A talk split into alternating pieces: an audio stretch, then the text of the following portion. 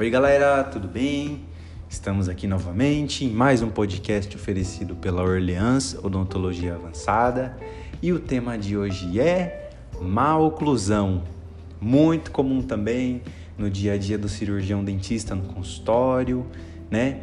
É, as maloclusões são geralmente nós trabalhamos com correção, com tratamento ortodôntico, aparelho, que no Brasil, nossa, muita gente utiliza aparelho ortodôntico, né? Não só por fins mecânicos, não só por finalidade funcional, mas muito também por finalidade estética.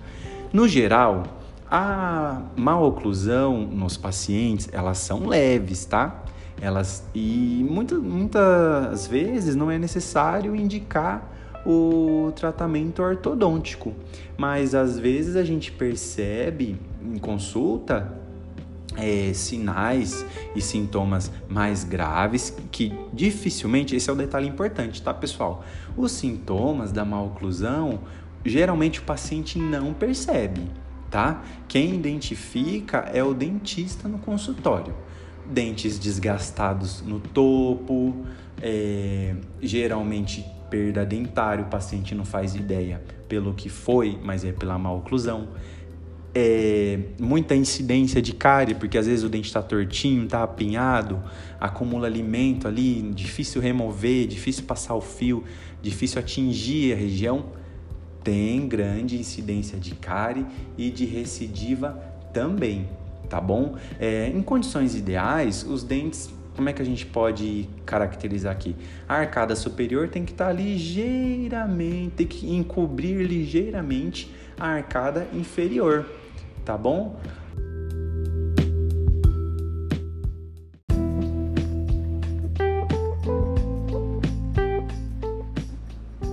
Então eu vou falar aqui alguns sintomas para você, alguns sinais que existe quando há má oclusão é, na boca do paciente, tá? Desgaste dos dentes, é, fazendo com que os dentes sejam lisos no topo, né? Eu já comentei com vocês acima, que está muito atrelado também ao bruxismo, que a gente vai ter um podcast de bruxismo também, vou fazer para vocês.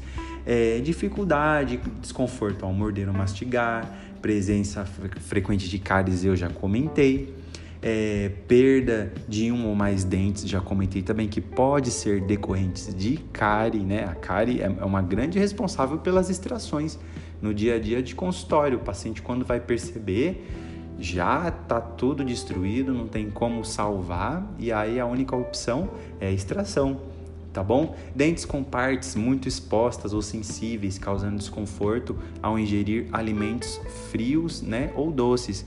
A maloclusão, ela como ela faz com que a mastigação fique desequilibrada, alguns dentes acabam sendo sobrecarregados.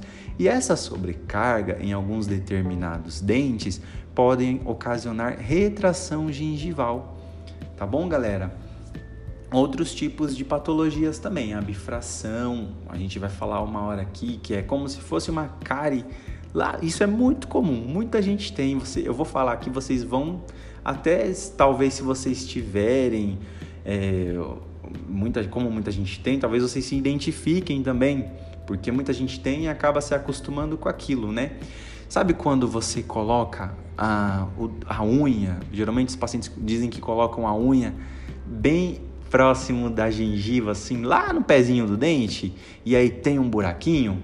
Então, Aquilo ali é uma caixa geométrica em forma de cunha que a gente que nós caracterizamos como lesão cervical não cariosa. É como se fosse cárie, porém não é causada por cárie, e sim por trauma, tá?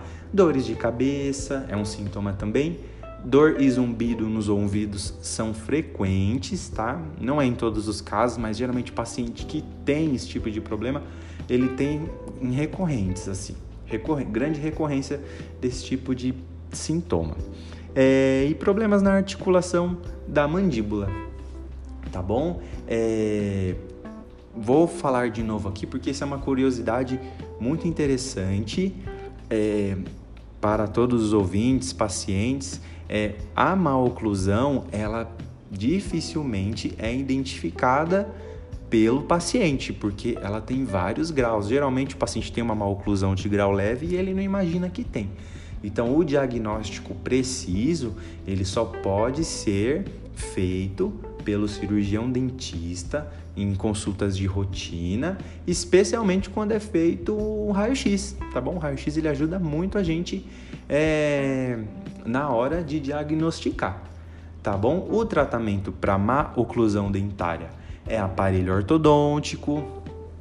O aparelho ortodôntico, gente, ele pode ser, ele tem um período, é muito difícil, né, prever, entregar para o paciente uma data específica, mas como a gente faz um estudo antes, a gente consegue ali dar uma média, tá? Não é sempre, tem que ser muito bem conversado, muito bem planejado, enfim.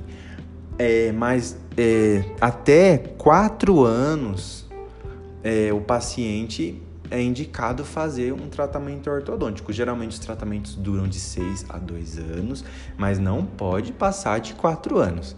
Se o tratamento passar de 4 anos, não é indicação ortodôntica.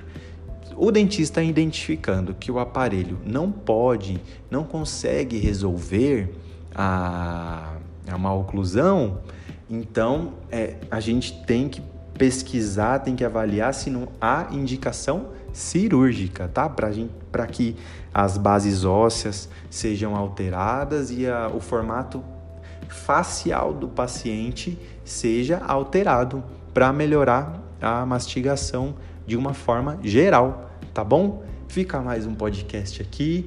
Um beijão para vocês. Fiquem em contato com a gente nas redes sociais. Espero dúvidas, comentários, tá bom? Um beijo para todos vocês, pessoal. Fiquem bem. Até loguinho.